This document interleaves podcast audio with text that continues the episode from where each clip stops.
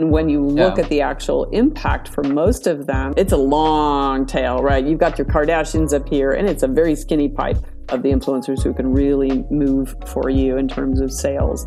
And then everybody else, if you really start looking at their numbers, they're not driving a ton. I'd like to welcome you to the Indie Worldwide podcast. Your name is Dana Todd. My name is Dana founder Todd. Balodana. Is that right? You're the closest so far. It's Balodana. Okay. Yeah. Um, where so where does the name come from?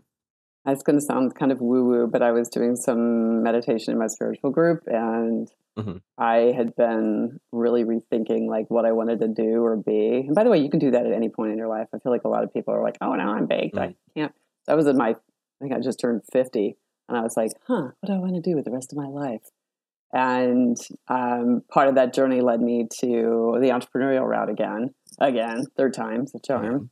And I received this name, and it was just so silly to say out loud, Balodana, Balodana, Balodana, Balodana. I felt myself saying it over and over Mhm. again. I'm like, well, that's just dumb enough to stick. Why not? So,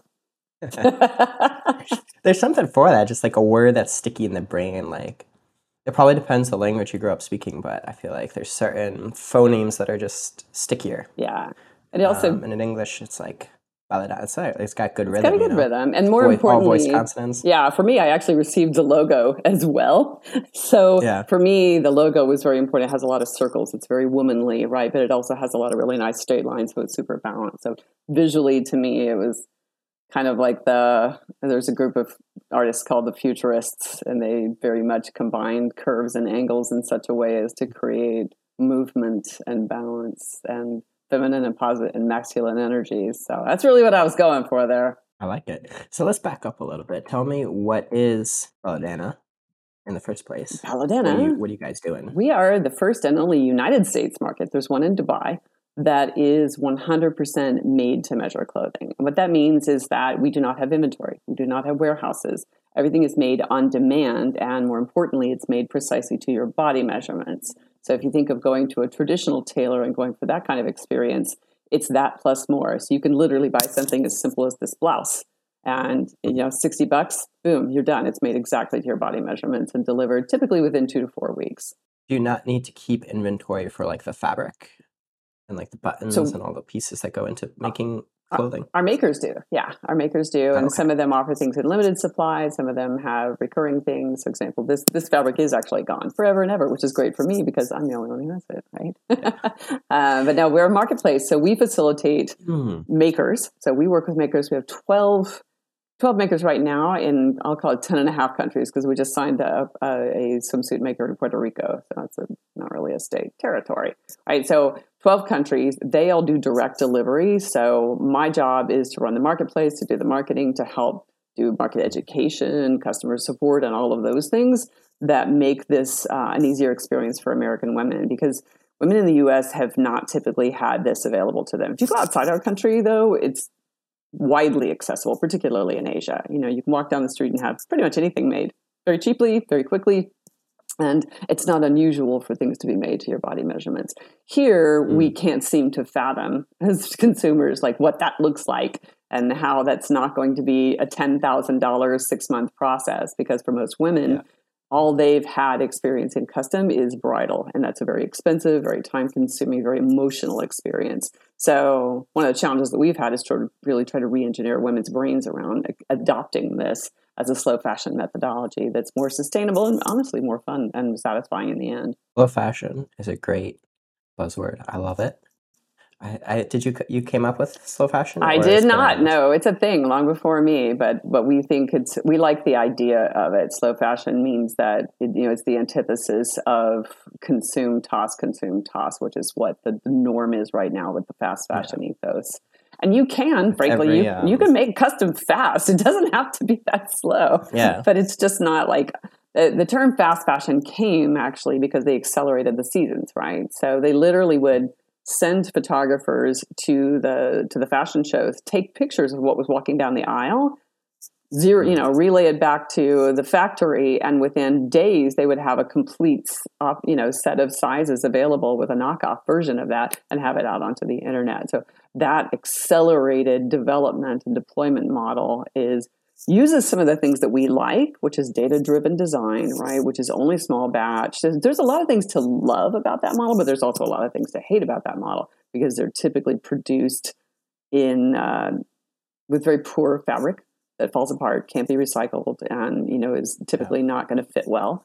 And it may be made with extremely underpaid uh, labor. So and that's not just outside the US, it's here too. In my mind, the fast part of fast fashion was like it falls apart fast. like it's produced quickly and like it falls apart quickly. Yeah. Or like something you just buy for the short term. And I never made that connection between like um uh, like the style being what's fast. Yeah, because before that, you would be as a designer planning two years out for your styles for your seasons. Two years, mm-hmm. because it would take that long to procure the fabric, to get your providers in place, to get everything sized appropriately and you know planned out and and then produced and then ready to deploy into retail. So 2 years, you know, then they they shortened that to about a 1 year cycle and now with pandemic it's just all dissolved into chaos right now. So, yeah, so me. trend, fast fashion, counter trend, slow fashion. Slow fashion. Actually, also, could you um,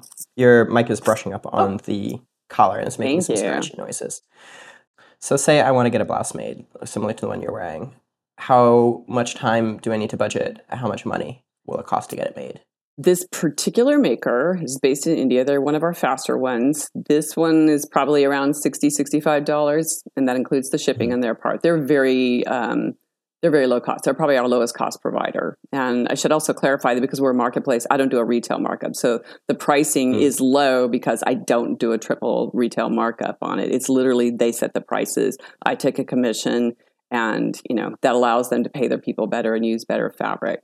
So for them, this one, their usual turnaround pre-pandemic was two weeks. We're seeing a little bit of a delay now because of you know shipping and, and fabrics and stuff. So, but they're still typically about three weeks or less does that lead to a lot of um, variability in pricing within the marketplace? Yeah, like different manufacturers. Oh yeah, definitely. Locations? Yeah, and so one of the things that we ran, learned early on was that um, it was causing confusion for people when we had them all just mm-hmm. kind of thrown in together like a big bazaar. You'd have a thousand dollar dollar. Well, we don't have a thousand dollar blouse. We have like a three hundred and fifty dollar silk blouse.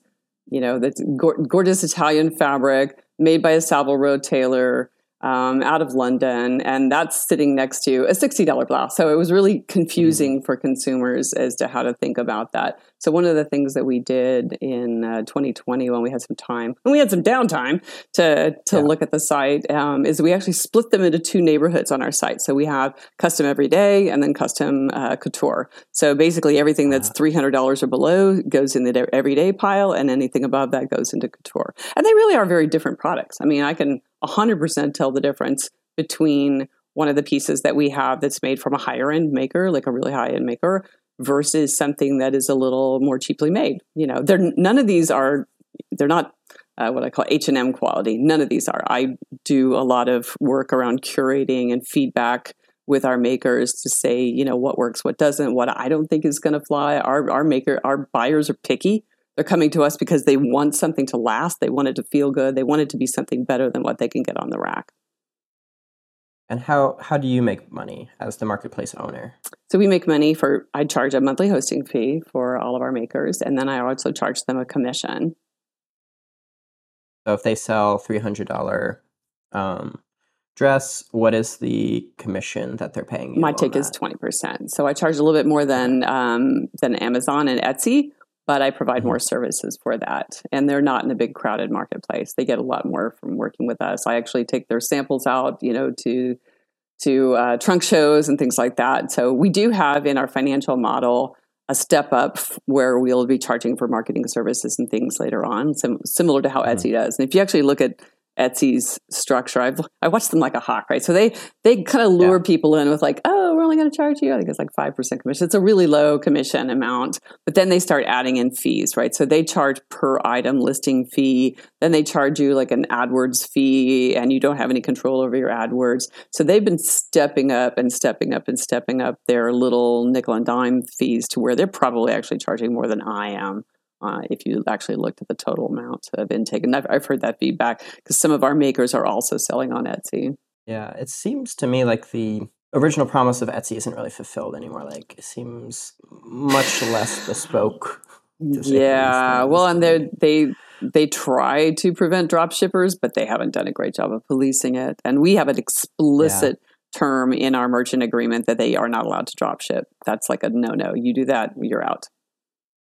Yeah, I get some insight. So my little brother is an Etsy witch. He sells some witch services on Etsy, right? I didn't know there was such a thing. neither did I. I neither did Etsy I. He's witch. 16 and he's a little hustler and he's um, awesome. He's coming at it from a very capitalist point of view. So he's like, "Ooh, there's like um, you know, there's an arbitrage and opportunity here, Anthony. Like the uh, the I could I could drop ship this on Etsy and I, it's like a fifty percent difference between what the same exact product is going for on eBay or whatever. Yeah, it's like whoa, all right, dude. Let me know how that goes. Yeah, well, and I think um, he's he's not alone. There are a lot of people doing that right now. Yeah, so I know if there's one if there's one little bro, there's uh, probably a thousand or five thousand entrepreneurs doing the same thing, and and um, I guess that creates space though for companies like yours where it is more hands-on curation yeah. on like a particular vertical where then you can also provide more services that are particular to that vertical. Yeah, exactly. Um, so I think that's pretty cool. So you're providing. So um, when we were talking previously, you mentioned too like um, sizing services. So does like the platform take care of getting the measurements right for the people that are buying clothes? It, it does, you know, and it's something that we're always in the process of perfecting because our system will allow someone to manually input measurements from a tape measure, or they can do they can use a scanning part. We work with 3D Look right now. I have a few other mm-hmm. scanning mm-hmm. partners that we're going to be integrating shortly. Um, the challenge with the scanning technology is that it's um, it can be very user error prone. There, mm-hmm. it's it's hard for it to police. There, um, our partners in India, they actually have a physical store there, and they use a very expensive fifteen thousand dollar, you know, closet sized scanner that you go in, wow. and it's like medical grade, and it, it thinks very, very precise. Is this scanning something you've developed in house, or is it like a third party provider that you're able to integrate? Yeah, we work with third parties on that. That's not that's not mm-hmm. something I want to continue to invest in. From what I've seen, yeah. talking to the technology providers over the years, they they're all kind of struggling with a business model themselves, right? So there's it is competitive.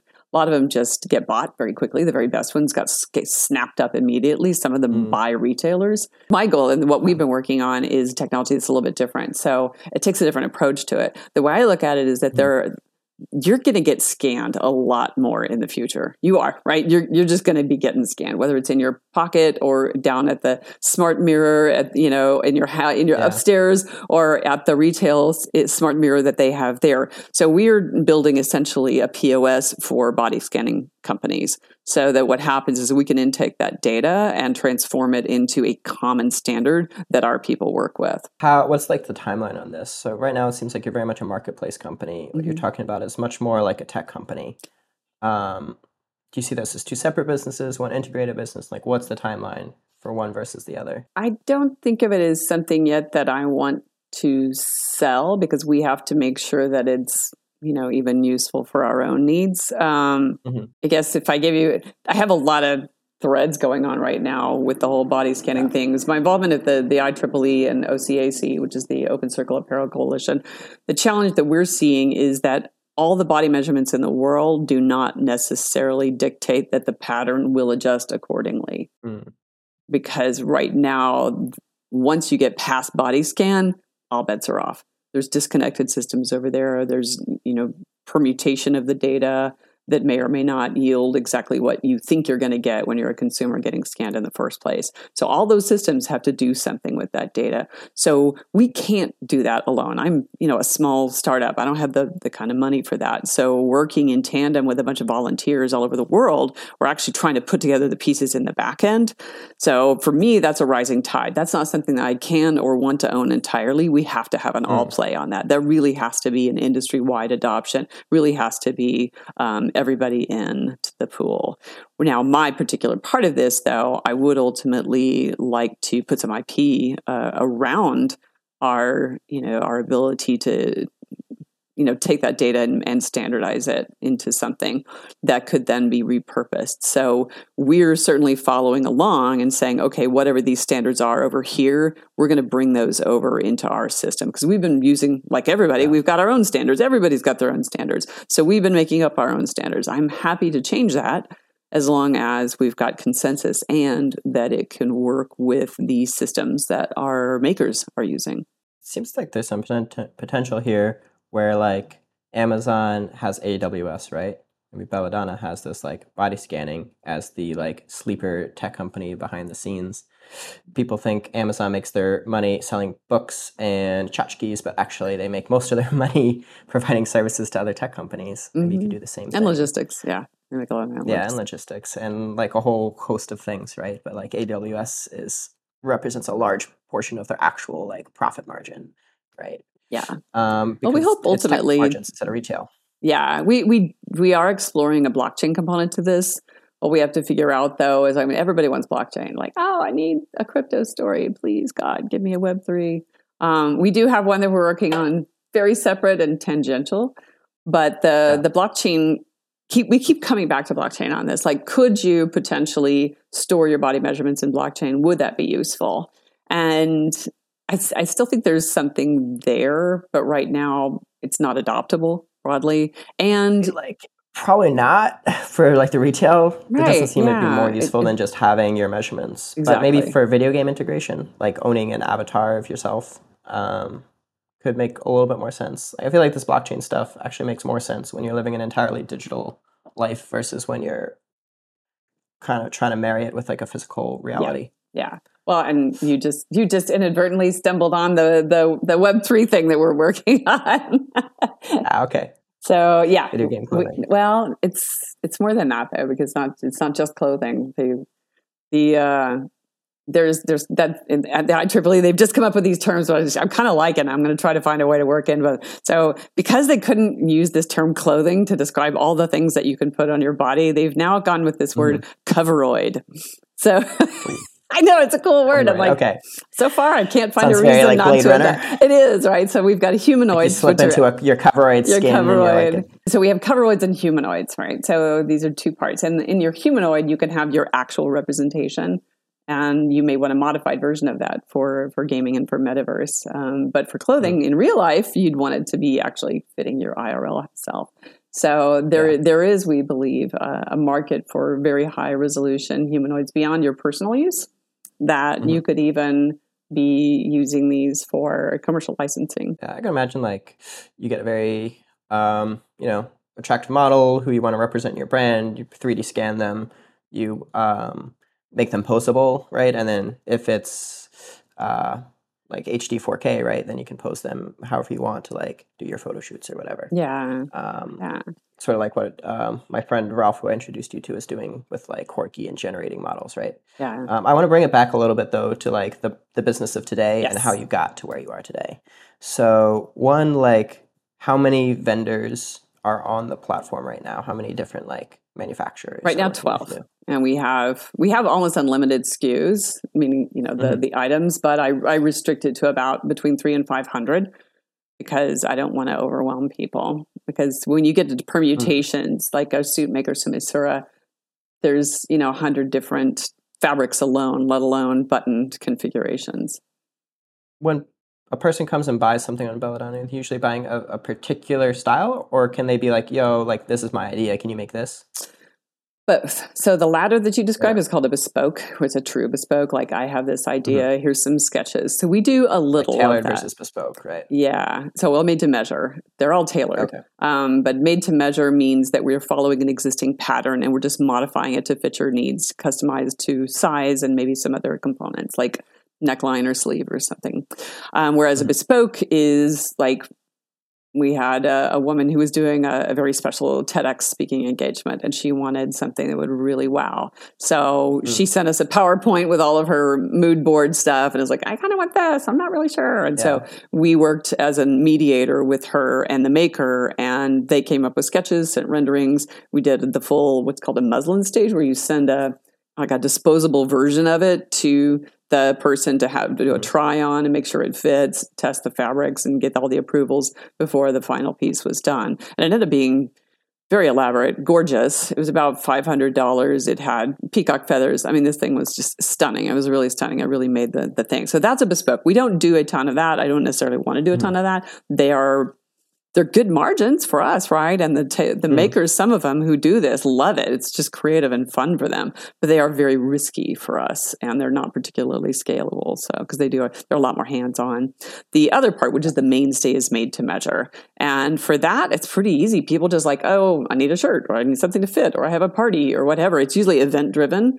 Um, and then they'll just come to us, pick it out. If they, we do have some people who are, have gone through um, sometimes a major life transformation or a body transformation mm-hmm. if they've had lap band surgery for example and they've had a significant weight loss they may be struggling they want to wear something really sexy or form fitting but they may still be struggling with their old body in their head or some pieces that still are providing challenges for them to find off the rack clothing. And in that case then we'll work with them almost as a counselor like a style counselor to help them find items. Um, what kind of volume are we talking about? How many individual items are you selling in a week or a month? So we're still very small, and you know I'm mm-hmm. not going to throw our sales numbers out here, but, but we're still very small, and we're we're all grassroots, man. I it's all word of mouth mm-hmm. for the most part. SEO. I do a little bit of advertising. I'm just now started ramping it up. I actually turned all the marketing off during pandemic because yeah. A, we were conserving cash, and B, nobody was really wearing pants, let alone party dresses, you know, for the last two years. So we've just started putting our foot back into the pond for marketing. Uh, in that case, we we do start seeing this take off, and we'll see our our peaks usually are early in the year. Like we have a typically a February spike, and then we have mm-hmm. one in like the September time for August, September, as people think about fall weddings. We're very impacted by wedding season, even though we don't do wedding dresses, because American women like to look good when they go to a wedding. yeah. So last September, more or less than like a thousand dresses made. Look at you trying to like get my numbers out. I would say last September, definitely less than a thousand dresses. Less than a thousand. Okay. Um, more than 10? I can't remember. But let's say it was, let's say it was slightly north of 10. Okay. So so we're somewhere in like the 10 to 100 range yeah, for like on a monthly basis. Yeah. Cool, cool, cool, cool. And how long ago did you start Balodana? We're talking like just before the pandemic? We launched in 2019. Okay, cool. Yeah. So great timing. Right. Just like a very difficult time to start a business. Yeah, it was really nice. We were seeing, you know, the, the steady rise, all the numbers that you want to see. Uh, you know, when we're bootstrapped, we mm-hmm. have uh, some friends and family that helped us get out the door. And we did a yeah. national PR tour. We did all the things right. One just can't really expect a pandemic to come along all the time. So I'm really proud of the decisions that we made, though. After, when yeah. we realized that sales were just not going to happen, we turned inwardly and went back to square one and did a lot of user interviews and did all the things that we thought we did before, but maybe could have done better, like, you know, understanding the customer journey and some of those impacts, and then making investments into our technology and re- completely reinvented the look and feel. We did a re- refresh on that and really kind of changed a, a lot of approach to our navigation and stuff. So, yeah. Are you a solo founder? Do you have any co-founders? I do have a co-founder, Nisha. She's living in Germany right now, so she's not able to put as much time in as she used to. But uh, so mm. it does fall heavily on me as she's the brand genius. You know, she's the one who mm. makes things beautiful. Are you guys so? She's part time. You're full time. Mm-hmm. Um, do you have any employees? You work with contractors. Contractors get things done. Yeah, we use yeah. contractors only. But you know what? I did that even before my startup. Like I was a chief marketing officer and I've all, it's really funny. Like pandemic didn't bother me for virtual. I've been working virtual for years. I, I worked at an international mm-hmm. telecommunications company and 90% of our workforce was distributed and virtual and all over the world. So in fact, that's how I really got comfortable with Eastern Europe as a market, both for development and for getting our clothes. Our clothes are gorgeous coming out of Eastern Europe. Nice. And are you guys profitable yet? Are you able to pay yourselves? Nope. Still yeah. in the investment phase. yeah. Yeah, yeah, yeah. Um, did you have you guys done like any like formal rounds? It's just been like friends and family so far. We have not. I keep getting up close, this close every time. Um, the challenge, you know, is like there's this magic sweet spot when you're still young and fresh, and you know, right out of the gate, you can you can uh, raise based on the idea and the dream of the team, right? Um, but then once you're yeah. past that three year mark, and we just passed it, right? So then you have to start showing a little bit more traction in your milestones. And so the challenge for us is that the the pandemic impacted our sales cycle so badly that. Um, yeah you know that we're we're having to sort of rebuild from there but it's going to take a particular yeah. kind of investor for us we're when we did do some we did actually was it 2019 we were doing some investigations in early 2020 with with funders and they're just largely not getting it you know? Mm. we were very we don't have anybody else out there besides etsy to compare ourselves to right? So it's not like this is an easy saas thing where you just drop it into a spreadsheet and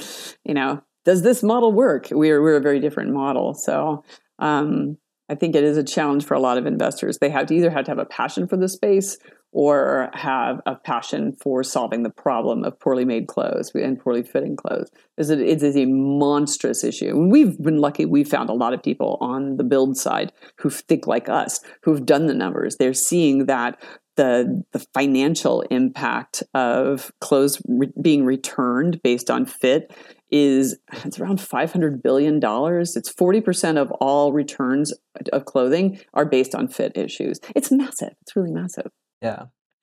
Um, well, you know, my bias is probably a little bit towards the bootstrapper, like. And I and I hear that, and that's what, honestly that's one of the reasons why I really um, love your community because it's all about it's not about just like hype cycles. It really is like you can do this. Mm-hmm. Just go sell a thousand bars. That's my spirit animal, the guy who started um, RX bars. You know those little protein bars. He's mm-hmm. he's from Chicago. I got to give love to this guy. Every time I get frustrated, or one of my colleagues, and my accountability buddies, is like, why, why, why? I'm just like, go sell a thousand bars. I don't know. Do you know that story of this guy? No, this is the first time hearing about it's, it. It's brilliant. He was. I know the brand, like the Arts yeah, So he was a young guy and he had this idea for a startup and he goes to his dad and he was like, Hey, dad, can I have $10,000 to start this company? And his dad's like, No. it's like, yeah. go sell a thousand bars and then come back to me. And so yeah. he went out and he figured it out. He figured out, he went to CrossFit and started, mm-hmm. you know, putting them in there. And he got the CrossFit people to adopt it and they loved it, right? And then so once CrossFit does anything, they're very mouthy. They love to tell their friends about everything.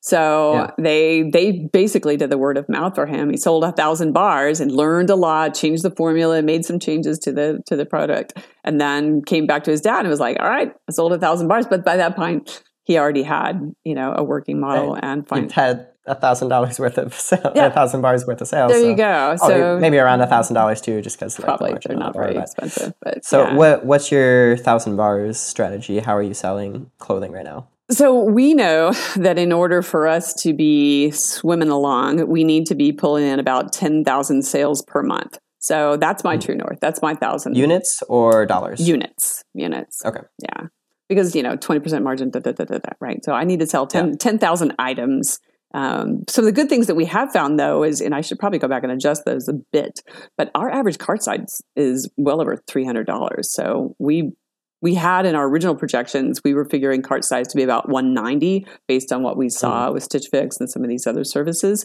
But with what we're typically finding is that it's about $302. But for the sake of just being, you know, uh, 10,000 is a lot better of a number like psychologically i think than 6000 which maybe it would adjust down to. Yeah yeah. And we also want to be cognizant that we may not always have that high cart value because right now mm. it's a very curated sale. You know we're helping them out and they're often buying multiple items whereas in the future people you know might be just buying more one-offs but but we do have return customers which yeah. is really nice to see. That makes me super happy. Yeah. How are people finding out about you or how are you finding them some of them find us on the internet, some of them find us word of mouth. A lot of them I have personally met out there doing these physical marketplaces. One of the things that we yeah. we've found is that especially with a higher end purchase like this, we're actually not selling a product, we're selling a service. And that's why we don't work in a retail environment. We made a lot of mistakes our first year mm. figuring out, you know, our thousand bars was was we figured yeah. out don't put yourself in a retail environment because people who are in grab mm. and go hmm. mode are not going to sit down and hear your story. Um, don't necessarily put yourself in an artisan market that isn't attuned to a particular um, demographic, mm. right? So if we're sitting next to the homemade soaps, maybe if it's the right market. yeah. But maybe not, right? So, but getting out there and letting women touch the fabrics, because we were, like I said, we have people walk over and touch our stuff and they're like, oh my God, where did you get this? You know, we're, we have stuff that you can't find at Macy's or Nordstrom. It's so high quality and they're really flabbergasted when they look at the price tag. Are you shopping just in like the um, fashion district or do you have like, are you going to India? Um, I well, I went to Romania. That's where I actually found our first mm. buyers, the Romania or our makers in Romania and Moldova. Um, I find people on Etsy. Sometimes they reach out to me. We mm-hmm. do a fair amount of outreach, you know, and I stock them. I look for their whether they've got good Are ratings. Makers handling their own like are your makers the ones going and sourcing their materials or are you like sourcing materials for them? No i don't source anything for them but okay. i do provide input right? So if i get a return and you know and it's based on fabric or i look at some of their samples i'm like this yeah. is not going to work for our buyer. We'll let them know to either upgrade their fabric or you know stop carrying so that. you find somebody on etsy you think is cool you reach out to them.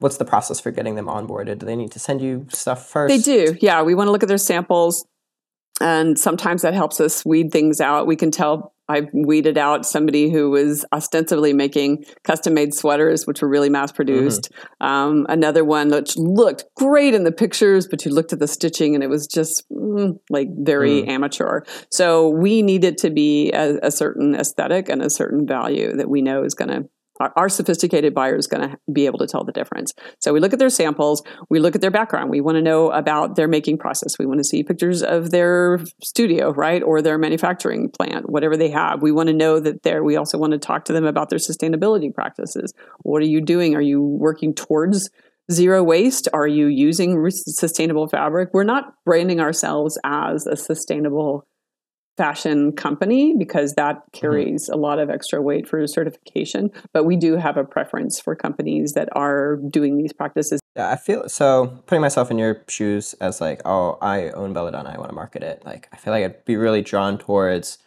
um, like influencers, you know, like Instagram, TikTok, YouTube, like finding these people who talking about fashion, trying to get them to tell the story of like, yeah. oh, like my clothing didn't fit, and so I found Balodana and I got my measurements made, and look at this like beautiful piece that I got back.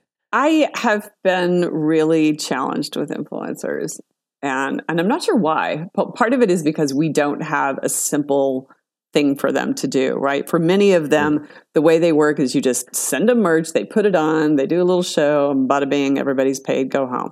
They're not necessary, yeah. unless you're investing in them and that process, unless they're investing their time in that process, then, you know, it's, it's not necessarily working with everybody.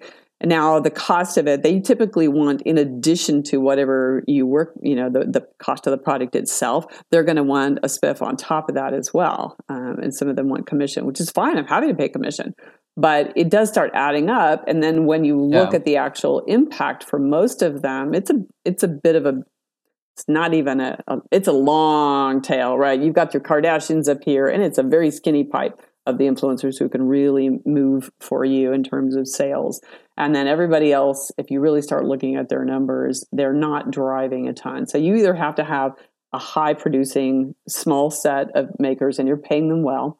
Um, or you need to have a lot of people working overtime for you who are, are basically doing an awareness play for you, which is going to tip them the boat.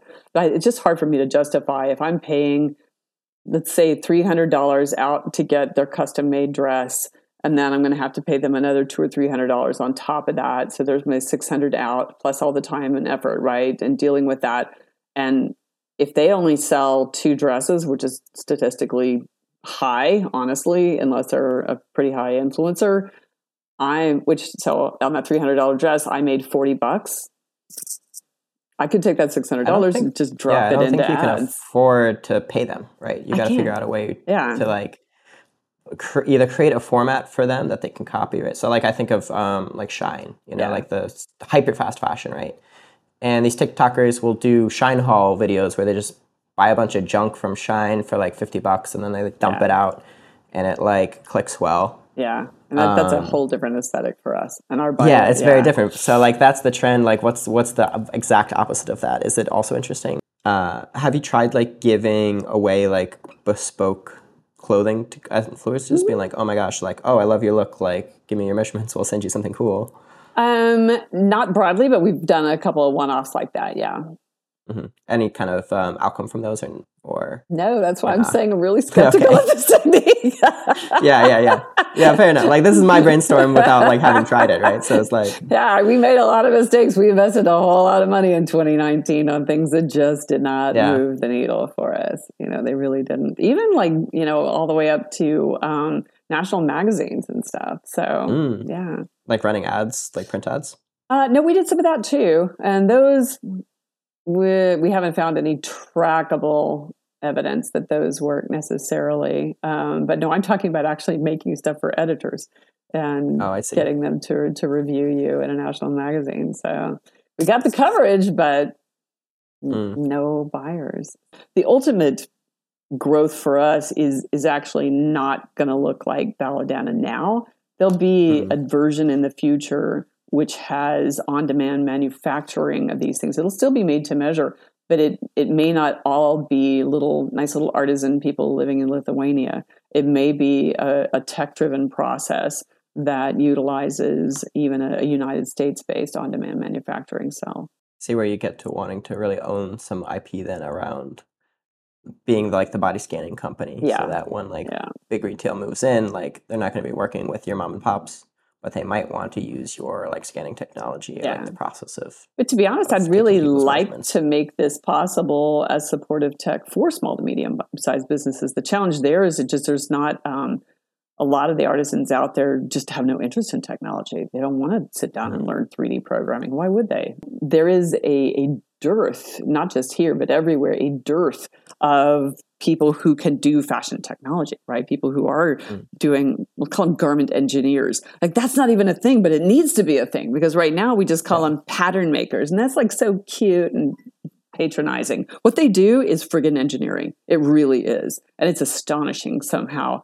Yeah. I mean, I think treating fashion as an engineering discipline it makes a lot of sense. Like historically, the ancestor of the computer is the loom, you know, like right. actually like computers and like all everything we're doing now evolved out of the desires. I didn't know that. That's a cool concept. Yeah. Well, I think it's cool. Like, I want to be able to go into like even just like Uniqlo, be like, scan me, bro, get turned around, and then have um, all the clothes then come out like tailored exactly for my yep. like unique and sometimes strange body proportions. You know.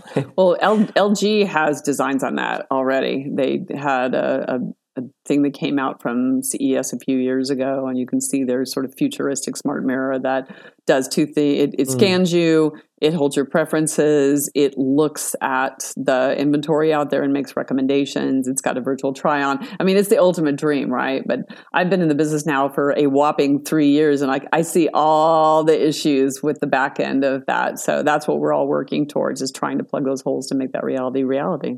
Um, all right. So to wrap it up here, say there's um, a hopeful entrepreneur listening now. They want to get into fashion. They want to build a business in the fashion industry. What advice would you give them in particular? Get really hands on. Um, coming in as an outsider, I had a lot of presuppositions that were wrong, that were very wrong. And I'm, I'm I'm not saying you have to go out there and become an actual sewist yourself, but the more you know about the process and the more you can as part of your first thousand bars, you know, make those first thousand bars as well. You're going to learn a lot about that, and you're going to make a lot of um, a lot of mistakes. But along the way, you'll also make a lot of friends. And so I think in this this is this is a very disconnected and fragmented industry, and you should know that going in. But it's also, for the most part, on the make side of stuff, a pretty friendly group of people who are willing to share because we're all we're all feeling the same struggles. I would also say that it there is a distinct difference between the art side of fashion, which is what you mm. see in the glossies and at the Met Gala. That is quite separated from the manufacturing side of things. Like it is a chasm. The two don't even communicate for the most part. So mm-hmm. you need to decide where you want to live because it's it's really hard to straddle. If you want to work with the designers, go to the fashion show. If you want to work in the actual yeah production of clothing, go to the the manufacturing lines. Yep. Yeah, it's a very different world, quite different. Yeah, it's it. I had no idea how big a difference it really was. Uh, that was the very, my very first lesson And being a nerd and not a politician or a celebrity, I was like, ah, I'll go hang out with the makers because that's really yeah. where I'm going to solve, I think. Yeah, that's surprising. So, like, designers just bring their designs to the makers and then they're gone. Yeah, they literally bring in a back. shitty sketch or whatever and like, here, make this, mm-hmm. you know. And then they then they think like elves make it all happen. yeah. but it's a really complicated process. yeah that could be good for part two. All right, um, where should people go to follow your story and learn more about you? You can find us on Instagram at Balodana, B A L O D A N A, or go to our website, sign up for our emails. We do have awesome emails, I have to say. I love our emails. We really take a lot of pride in them, crafting stories and doing transformation things. Um, and that's at balodana.com, B A L O D A N A.com. And you can find us on all the socials. You can find me ranting about feminist issues at Dana Todd on Twitter. That's my other jam, just yelling.